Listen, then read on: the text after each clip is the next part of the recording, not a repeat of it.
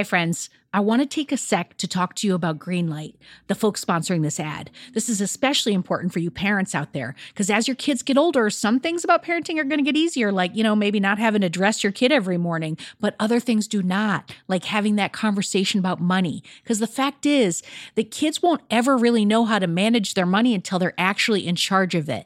That's where Greenlight can help. So, Greenlight is a debit card and a money app that's made for families. Parents can send money to their kids and keep an eye on kids' spending and saving while the kids and the teens, they're going to build up confidence and lifelong financial literacy skills. I have Greenlight debit cards for both of my kids, and I can't tell you what a difference I see in their relationship to money.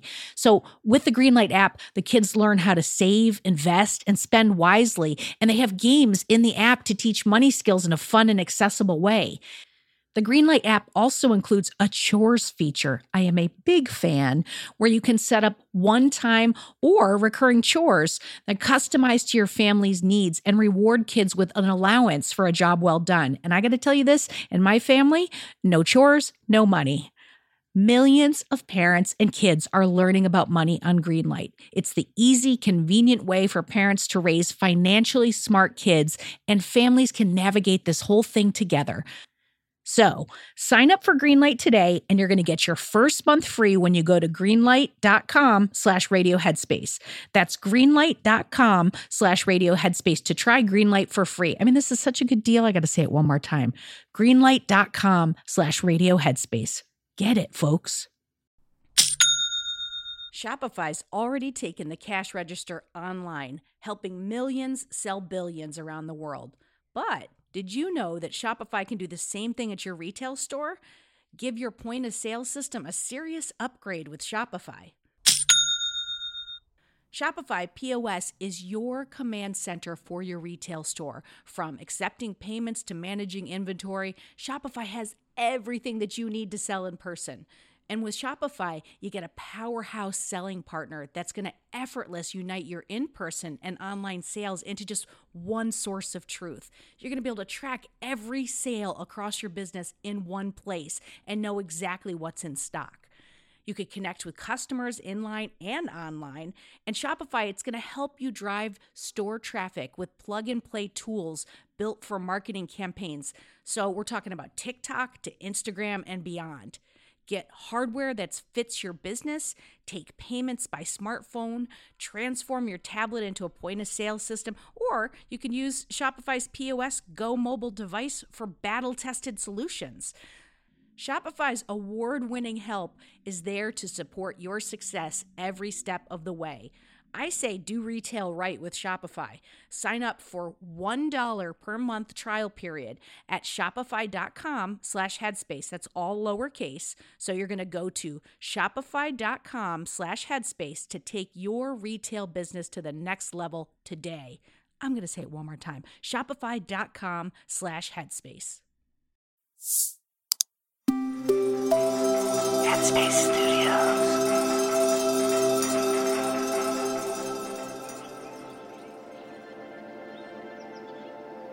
Hello there, this is Malcolm Gladwell. Welcome to Radio Headspace and to Monday Morning. I'll be guest hosting Radio Headspace this week, and I'm so happy to be here. If you don't know, I'm an author, journalist, and podcast host. And over the years, I've written a lot about how to become great at the things you love. So this week, we're going to talk about performance. I'll be sharing some personal experiences that led me to where I am and the lessons I learned along the way about how to reach your goals. But first, we're going to start off today's episode by taking a look at the late Bud Winter, one of the people featured in my new podcast, Legacy of Speed, a show about the athletes of the Speed City track and field program and their legacy of sports activism. Winter was one of the greatest track and field coaches of all time. He broke the mold of traditional training techniques for sprinters by introducing revolutionary relaxation techniques. Today, I'll dive into some of those techniques and show you how they can help improve your fitness routine, work performance, and stress levels. I think if you made a list of the greatest coaches of the 20th century, Bud Winter would be in the top five. He was a coach at San Jose State who spent the war years working on a project to try and improve fighter pilot performance. What he learned was that an enormous number of fighter pilots in the Second World War were kind of crashing and burning, were having breakdowns because they couldn't handle the stress of flying. And he was part of a group that said that peak performance comes through relaxation, not through obvious effort. Readying ourselves and gritting our teeth and tensing our muscles and all those things that we do naturally faced with a big challenge actually undermines our ability to meet that challenge. The people who were assembled by the Air Force during the Second World War to try and fix the problem of these fighter pilots who were having breakdowns were people who had thought deeply about this. There was a, a number of very well known kind of practitioners of mindfulness and kind of meditative therapy Bud Winter was not someone formally trained in this area. He stumbles upon it.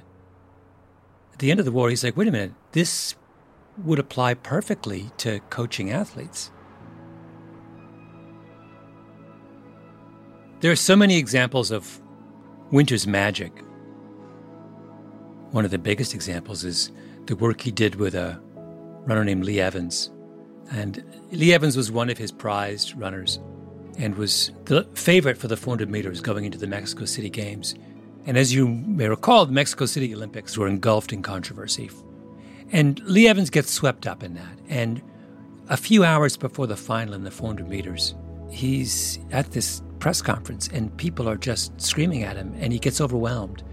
And he turns to Bud Winter and says, I'm not going to run. He's a wreck.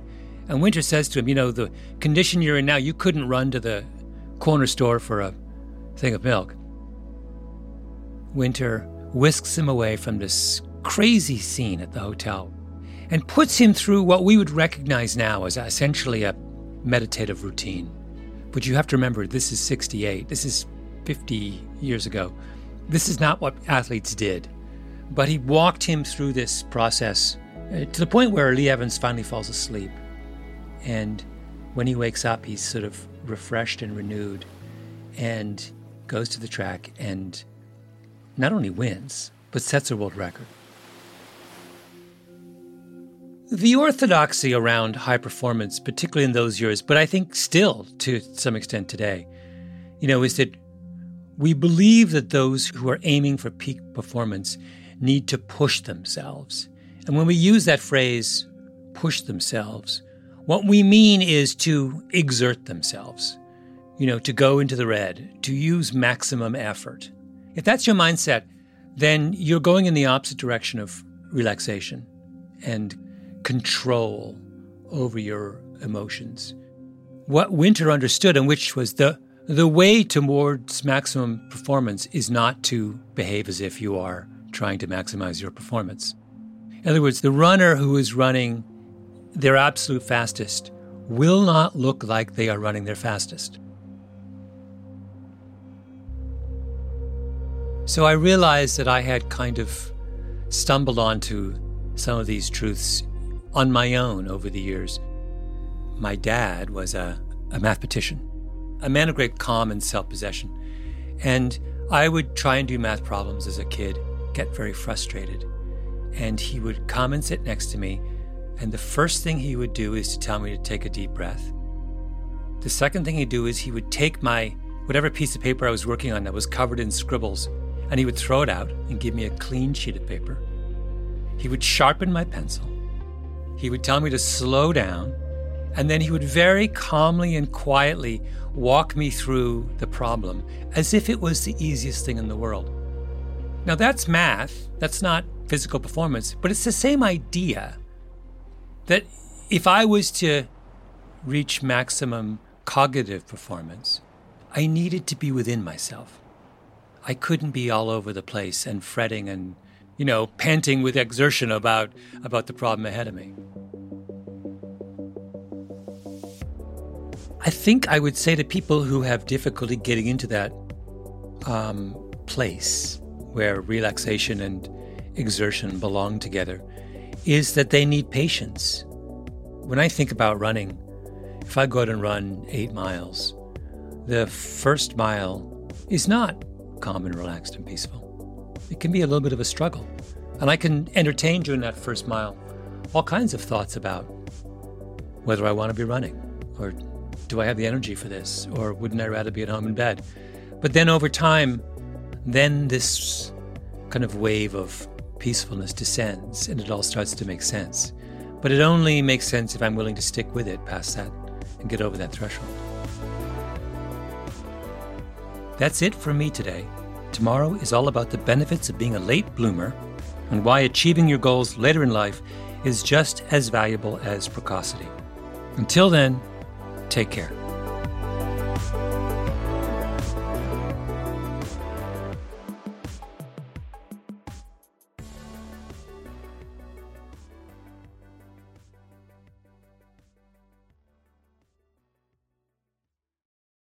Hey everyone, it's Rosie. If you're here, I assume you like Radio Headspace. And if you like Radio Headspace, you will love Dear Headspace. Dear Headspace is our weekly talk show featuring every teacher on this show and our wonderful host, Robin. We're answering all of your questions and giving advice on life, relationships, and just about everything else. You can find it on the Headspace app or wherever you listen to podcasts. We hope you'll join us soon.